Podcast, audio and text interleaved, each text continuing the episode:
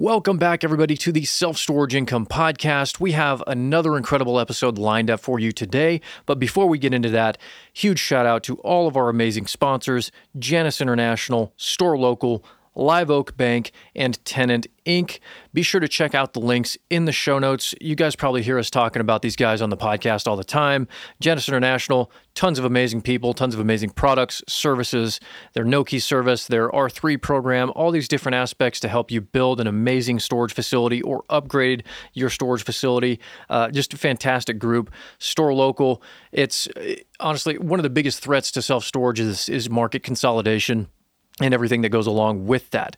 So enter Store Local, the largest storage co-op in the world. Just amazing people again, tons of tons of awesome people there, and uh, amazing solutions to bring everybody's resources together and uh, utilize those in an effective way to be able to compete and also uh, thrive in a world of competition with some of these larger REITs and the big players in the self storage industry. Check out Store Local, amazing amazing opportunities there. Live Oak Bank. I don't know how many of you guys came to our live event in Coeur d'Alene just this past year, but uh, we had some amazing conversations with Live Oak Bank there, and they were probably one of the most popular uh, topics there uh, in our, our, breakout sessions. And, and people want to know. They, they want to know the financing. You guys want to know what the solutions are, what the deals look like, all these different aspects to financing. Live Oak Bank is that answer specifically for self storage. They specialize in storage, which is just incredible. There's no learning curve for them to understand the asset. They know it, they've been there before, and they can help you see things that you might not even be seeing yourself. So, Live Oak Bank, amazing. Check the link in the show notes.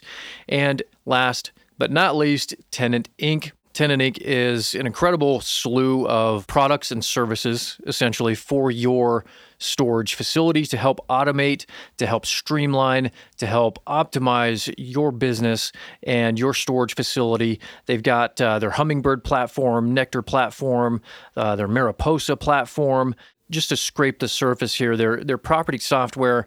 Uh, the big thing about this is the API is open, so you guys can actually you you own your data. You can use other third parties and back that into your systems. It's not this closed system that, that only uses proprietary X, Y, and Z.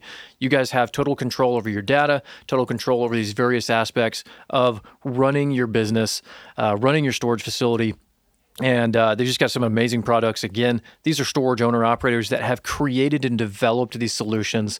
And uh, it, it's just an amazing platform. So check it out. Without further ado, guys, here's the episode. Looking to create wealth and income through high cash flowing real estate? Self storage is the fastest growing and the newest real estate asset that has outperformed all others. What's its secret? I'm AJ Osborne, and with over a million square feet that we have built, acquired, expanded, and even converted big box stores from small third tier markets to large 100 plus thousand square foot facilities, we have seen it all. This is the podcast that we're going to discuss and bring on the best investors and operators in the nation to show you how to create wealth and income with self storage. Welcome to Self Storage Income.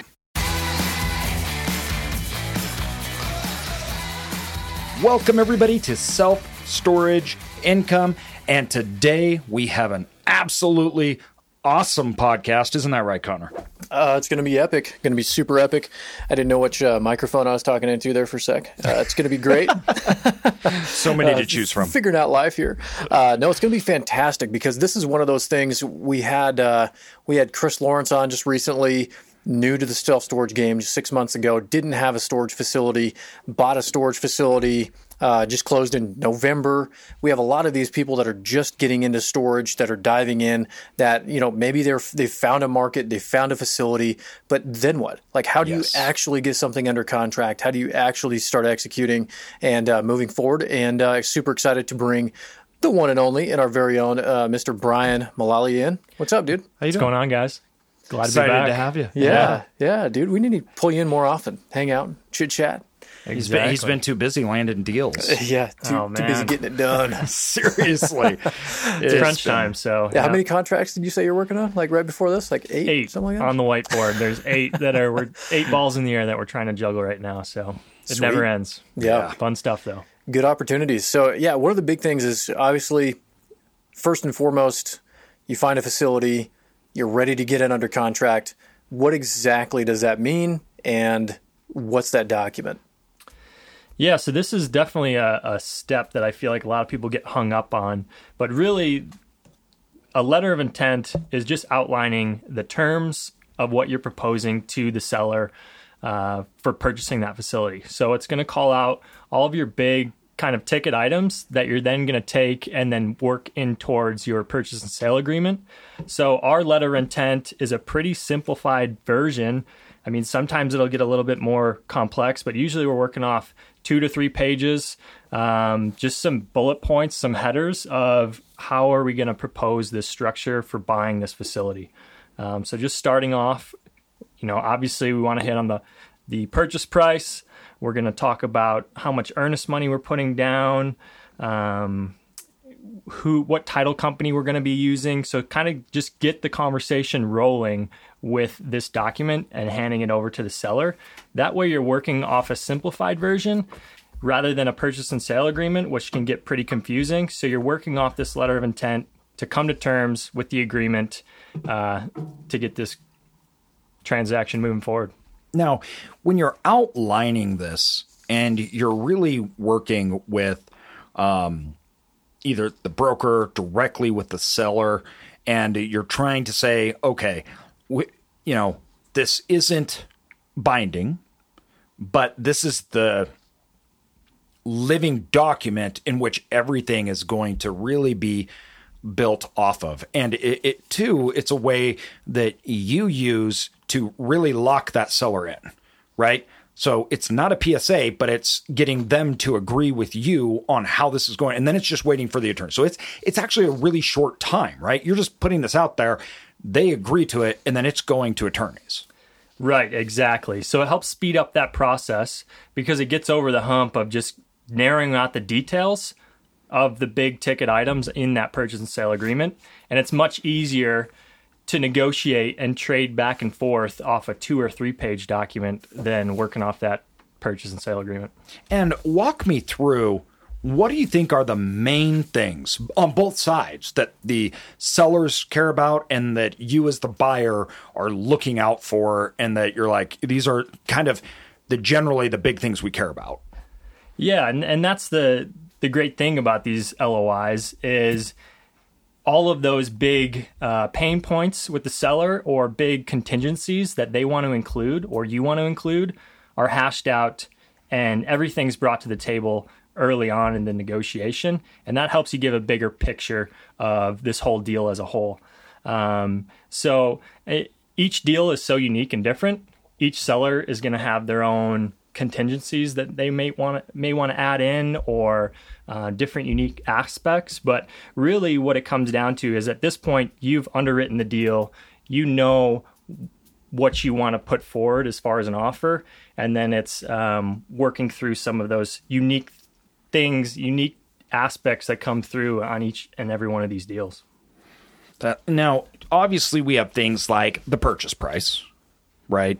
Other things that you know would be really important to understand is you know the due diligence period the time that um, really when your money goes hard right? Like that's a big important piece. Um, also are the discussions around what those entail include in that? Like, are you saying what does does this document? Do you start to build out things like what is included in that due diligence, as in what rights do we have or don't have, or is that weighted for a PSA?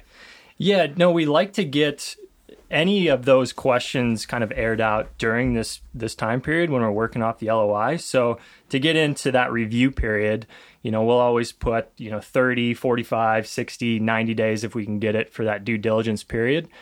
And we also kind of want to preface that seller of what's our ex- expectation for information that we need to be receiving.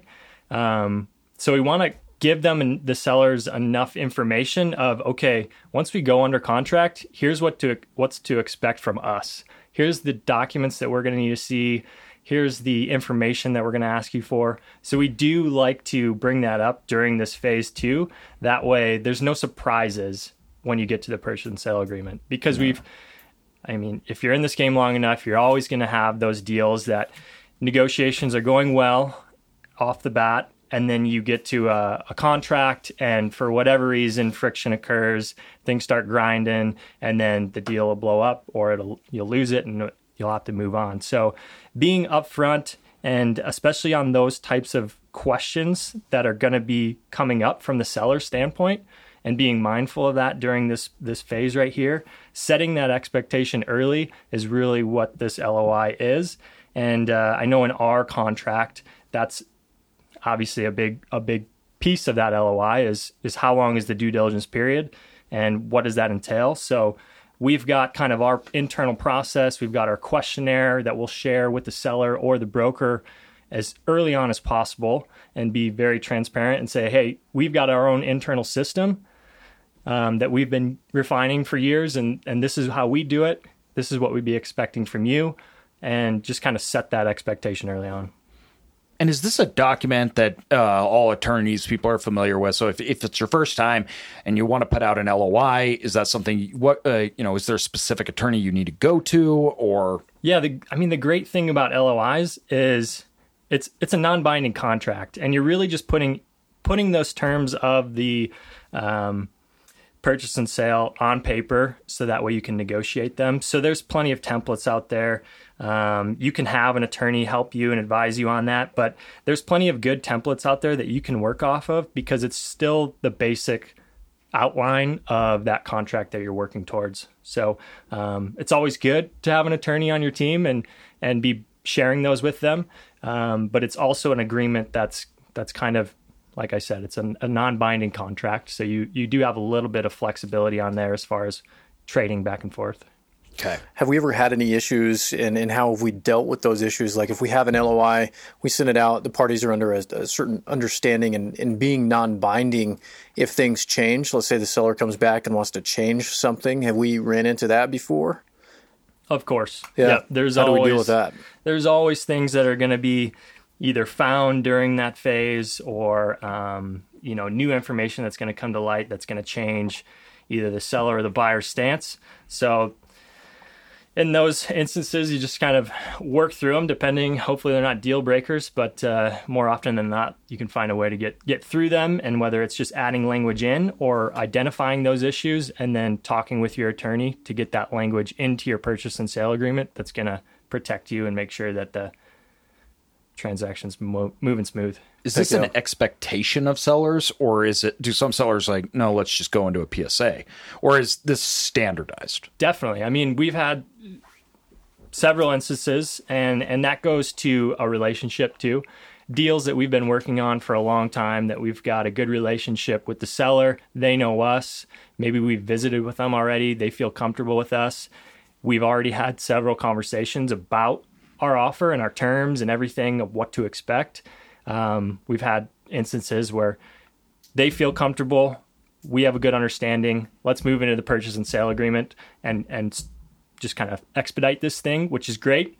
Um, we've had deals that have have gone that way where the seller just said, "Hey, skip the LOI. Let's go straight to the purchase and sale agreement." But we didn't have a good enough relationship with them, and we didn't have those details squared away, and then it cost us more money in attorney's fees because we were trading back and forth a purchase and sale agreement, which is a 40 or 50 page yeah. document rather than a three or four page document because we didn't have all of these um, expectations set outlined before going in. Yeah.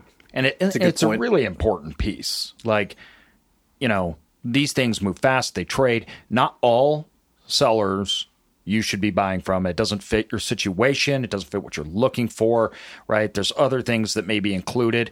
Um, and there's a lot of unknowns that go into this. Third party reports that we deal with, right? This comes down to will the seller get information uh, from you? So when you're putting this LOI together, this setting the stage for how this will go, right? It, it, it's really, really important. And uh, it ties back to, um, you know, when you're in the deal, those foundational things that happen. So what because there's obviously the written part of the contract, but there's also the spirit of the contract. Things happen. Well, hold on, we didn't get some of the stuff that we were saying. It was somebody else's problem and whatnot happened.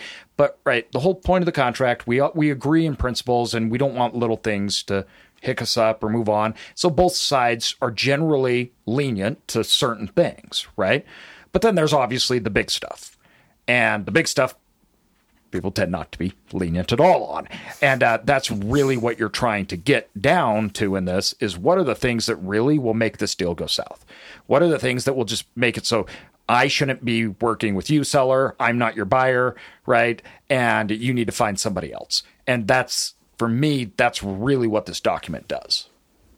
Yeah, no, no doubt. Uh, and speaking to that, Brian, do you want to just run through like each of these uh, that we have? Actually we're, we're sitting here looking at some of these LOIs that we actually have.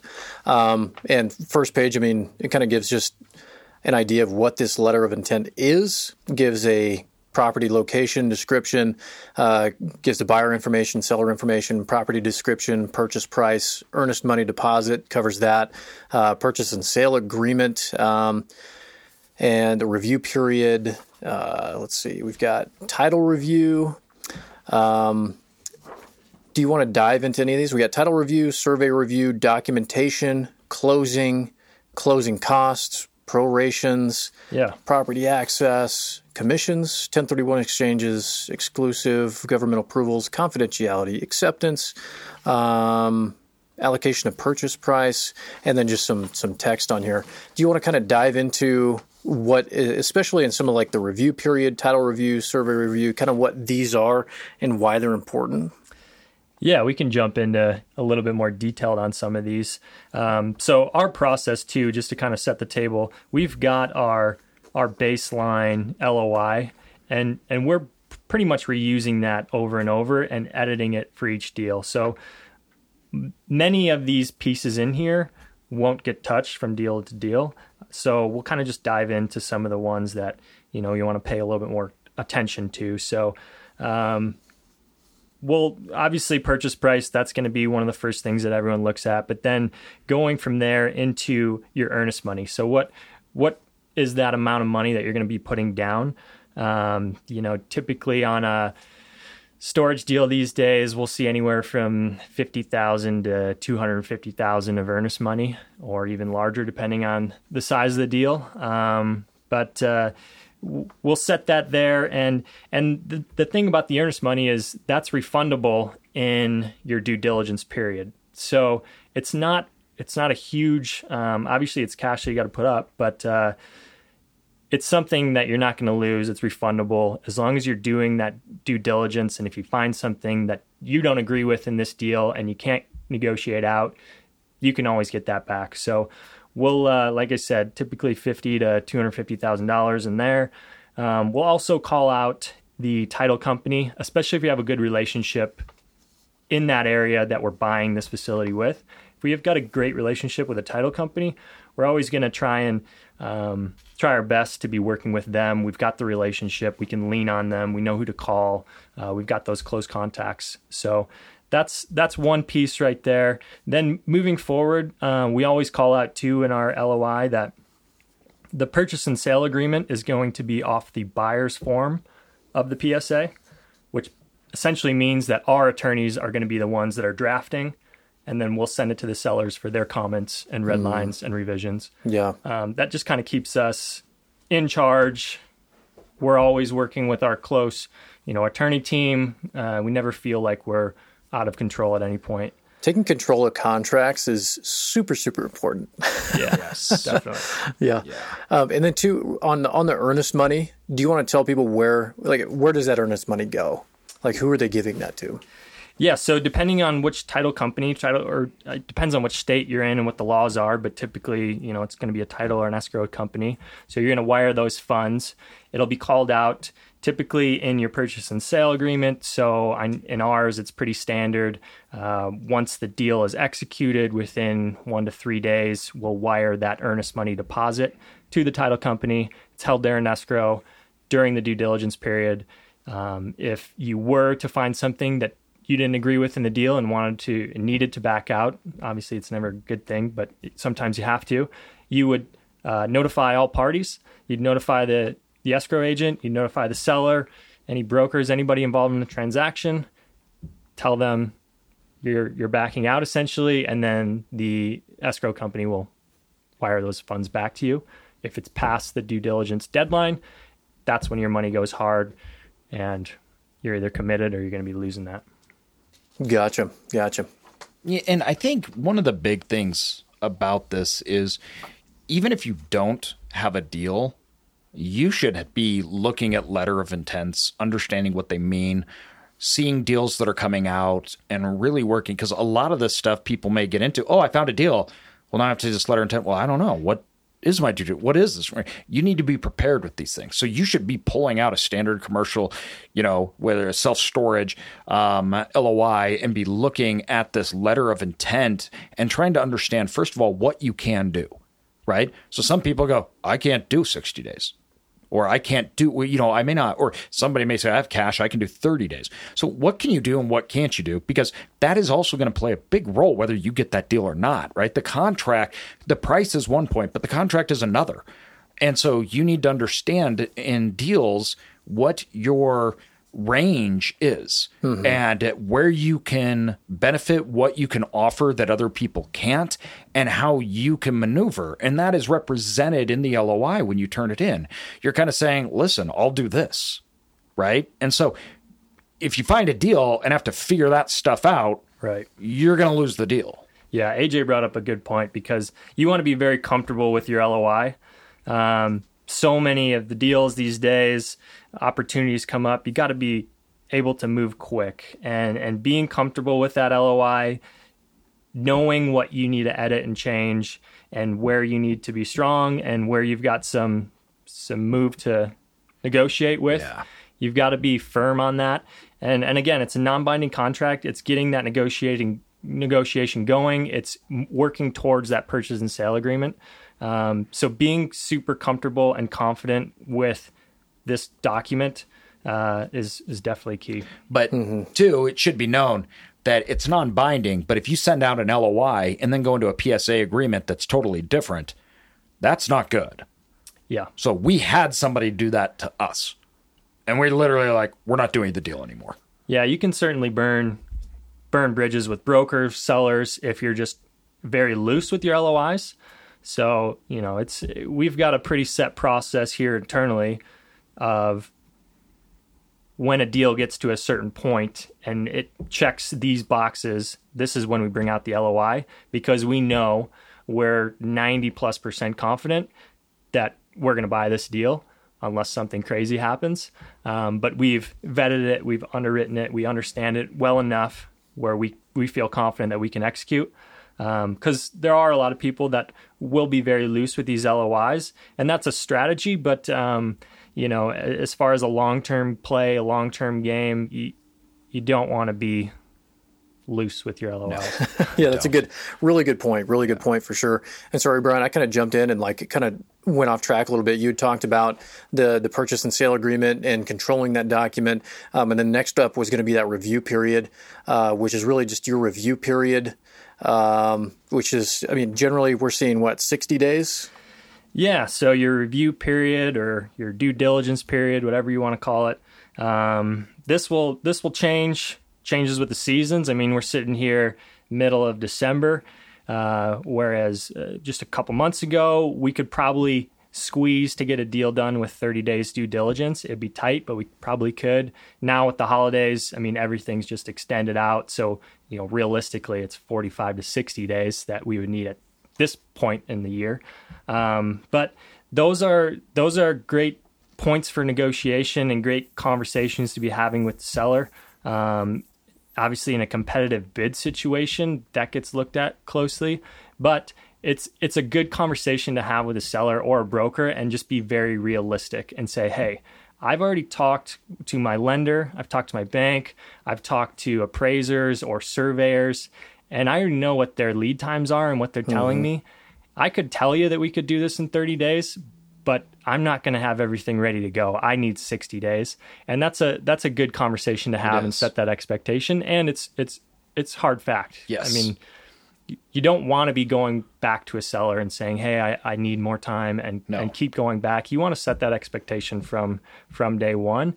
And obviously, if it's a if the deal structured cash and there's different um, different options in front of you on how you're mm-hmm. you know mm-hmm. putting that deal together, you could you maybe can if it's a seller finance deal, maybe you can get by with a shorter period. But and and two, I think uh, the LOI is a good time to be trying to understand in the negotiation the pain points of the seller and trying to figure out, you know, it, it's amazing that, especially in the deals that we've done, you know, sellers have different things they're trying to achieve. Of course, some are just after quickest close, highest amount, right? But that's not all sellers at all. Um, and uh, one of the big things that I think is really important for people to understand is that bro- brokers and sellers are really nervous about the contract falling out. That's absolutely the worst thing for the broker and the seller. And the PSA goes through, you guys agree upon everything, and then you just cut out at due diligence because you you had five other properties under contract, right? Brokers get that and they don't want to give you deals anymore and they don't want to do it. And we've got deals that we were we were hundreds of thousands below the highest offer. But they go, yeah, these guys will actually close. We we know we trust these guys. So you try to represent that in the LOI. And that may not be the quickest close. You may say, listen, I can't close 30 days, and 60 days, right? I may need 90 days for this, but let me show you this. I can close and I will close. I think that's a really good point to to cover, especially for for those looking to just get into storage, where you you're not sure of those expectations, and where you might feel pressure to bend on those due diligence periods and review periods and things, um, and say that you can close or know that you can't, and just have it under contract and then yeah. have to back out or Try whatever. Um, I, I, think that's super super important um, because in recognizing that you do hold value as somebody that understands what this process is. Yes. I mean, that's a huge amount of value for a seller to know that they have somebody that's knowledgeable, that can actually execute and follow through, that knows what this whole process looks like, and isn't going to sit there and try to do something that's just not going to happen. Yeah. And it's not going to pan out. So, because it's a huge waste of their time, yep. huge waste of everyone else's time. Um, so that there's a ton of ton of value in there. So I love that you brought that up. Well, it's one of the things that, you know, we work with even on the inner circle. Brian's talked to them about, and they come into our group and we talk about preparing. It's not just about finding a deal. Like it's, you know, it's so funny because so many people are always like, oh, yeah, I'm trying to find a good deal. Well, you don't have anything prepared. You're not ready, right? And two, most of the time, you don't even know what a real good deal looks like. So with the inner circle, it's like, okay, what is it actually a good deal? But then what do you need to do this? Like, what do you need to actually get that deal under contract, right? Um, I'm shocked by people that say, oh, I, I can't find a good deal, but they're not prepared. They're not actively looking or engaged. And we're going, well, we're finding good deals. Lots of people are. So maybe you should work backwards maybe we should really work at getting ready for when a deal comes, analyze the deals, and then have more of a reason to buy the deal besides the fact that it's a good deal. Mm-hmm. For example, when you're working with a seller and we talk about the reason you're doing it or the reason you're buying it, simple examples.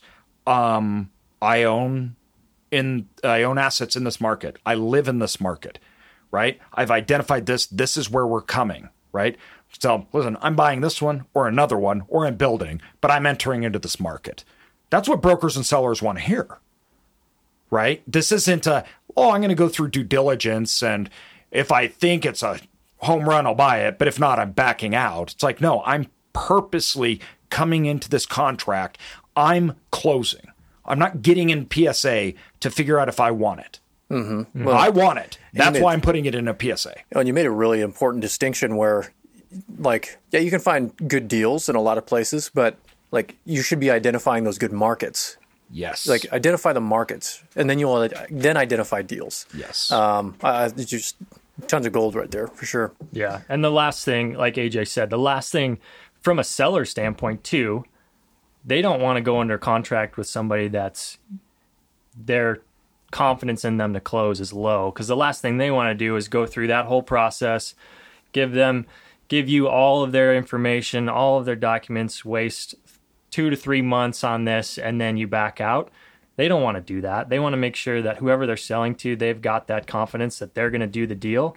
And that goes back to again what what AJ was saying, having a framework for in the acquisition side of the business, like you have to be prepared like that next deal is coming tomorrow mm-hmm. and you've got to be able to execute very quick. You can't just sit back. So you got to be doing those proactive steps. And like I mentioned earlier, you know, we've got our whole questionnaire and due diligence process so we can talk on that with the seller right away and say walk them through, okay, we let's say we go under contract, here's how that's going to look. And that that just exudes confidence to them like okay yeah i feel much more confident. They just told me this whole process. I don't even know you know a lot of them are mom and pop owners so they don't even understand all this stuff. But as long as you have a game plan and you're um, you know ready to go at a moment's notice that's that's what you want to set yourself up for. I think i think you hit the nail on the head too there brian with like the sellers not really knowing and understanding a lot of times this process and and what it entails and again, tying into what you said, AJ, is like solving their problems. This is one of their problems. Yeah. Not understanding a lot of times, yeah. not understanding the mom and pop process. Yeah. And They'll hold on to a facility just because they're not sure. yeah, they're not sure. They will. You're right. Yeah. It's, they're confused. Next. It's ner- They're nervous about it. So I'm just not going to sell. Such a good point. Such a good point. Um, so after that, we had kind of like the review period where like you're ordering inspections or your surveys essentially. Um, then we've got the title review section. I know we just recently had a facility where we had some cloud on title that we had to go back and, and the seller had to get kind of figured out. Is there anything common that you see in titles? Like, I mean, what are what are we supposed to be looking at in titles? Uh, if you kind of want to just give like a thirty thousand foot view of that. Yeah, title's one of those things that. Uh, most times it's not an issue, but when it is, it's a huge issue. So it's it's kind of boring. It kind of gets doesn't get talked about a lot. Uh, but like Connor said, we just had an issue come up. So in that title review period, once you execute the contract and you're working with that title and escrow company, they're going to open the title on this and start doing that. Um, the title work and, and going through the history of that property, understanding, you know, what easements or who owns it, um, because that was what just happened to us on a deal. The seller actually didn't own the property. So um, that's something that you definitely want to have a good understanding of and just talk through once you get that title commitment back from uh, the title and escrow company. Uh, talk through that either with your attorney, with the title company. Just make sure you understand those pieces in there because um, it can definitely throw some wrenches into a deal. Mm-hmm. Yeah, for sure.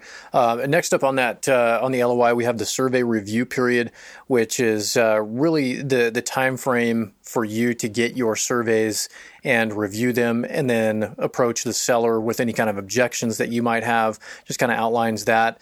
Um, that next one up after that, uh, we, item 10 is documentation, where the seller is supposed to deliver to you within said timeframes.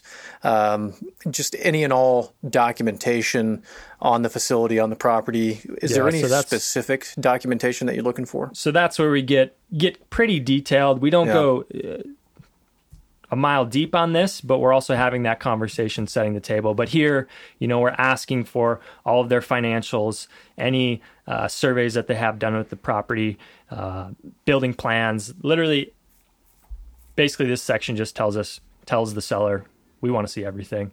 Um, kind of leaves it open to that. Mm-hmm. Gotcha, gotcha. Awesome. Yeah, this no, is this great, is man. This is really good, good, information. This is super helpful. Um, we put on the YouTube on YouTube. I think it, it maybe gone out this week, maybe not. But we have like our due diligence list too, which kind of compares that. So we'll, let's do another podcast, I think, and go through our due diligence list That'd where we good. can all have a conversation about what includes. That is such a huge subject, mm-hmm. and I mm-hmm. keep wanting to jump into it right yeah. here, but I'm like, we can't even touch it because we got to end it now, anyways. and I'm like, and that yeah. is such a deep topic and there's so much to go over but it is so vital because w- this is setting the stage but then the work comes through the due diligence and understanding what those things mean. So we'll have you back on to do that. But brian awesome. thanks for coming on. Yeah, we thanks, appreciate guys. it. And uh, we'll talk to you again soon. Thanks so much um, guys also too we do got to mention though um, we have uh, our youtube is up and a lot of people that were wondering about the event like I wanted to uh, share, we're putting up those um, our live event. Our live event. Yeah, yes, yeah. some of those live events are now coming up on YouTube. We're getting Yep. those up. We have mine. We have others um, that are coming up as well. So be watching out for that because we just got flooded with people that missed the live event, and you can't you can't see all of it, but it can give you a snapshot into the, some of the stuff because it was awesome. It was incredible. Definitely check it out. Links are all in the show notes. Thanks a bunch, guys. Thanks, We'll everybody. Next time. Yeah.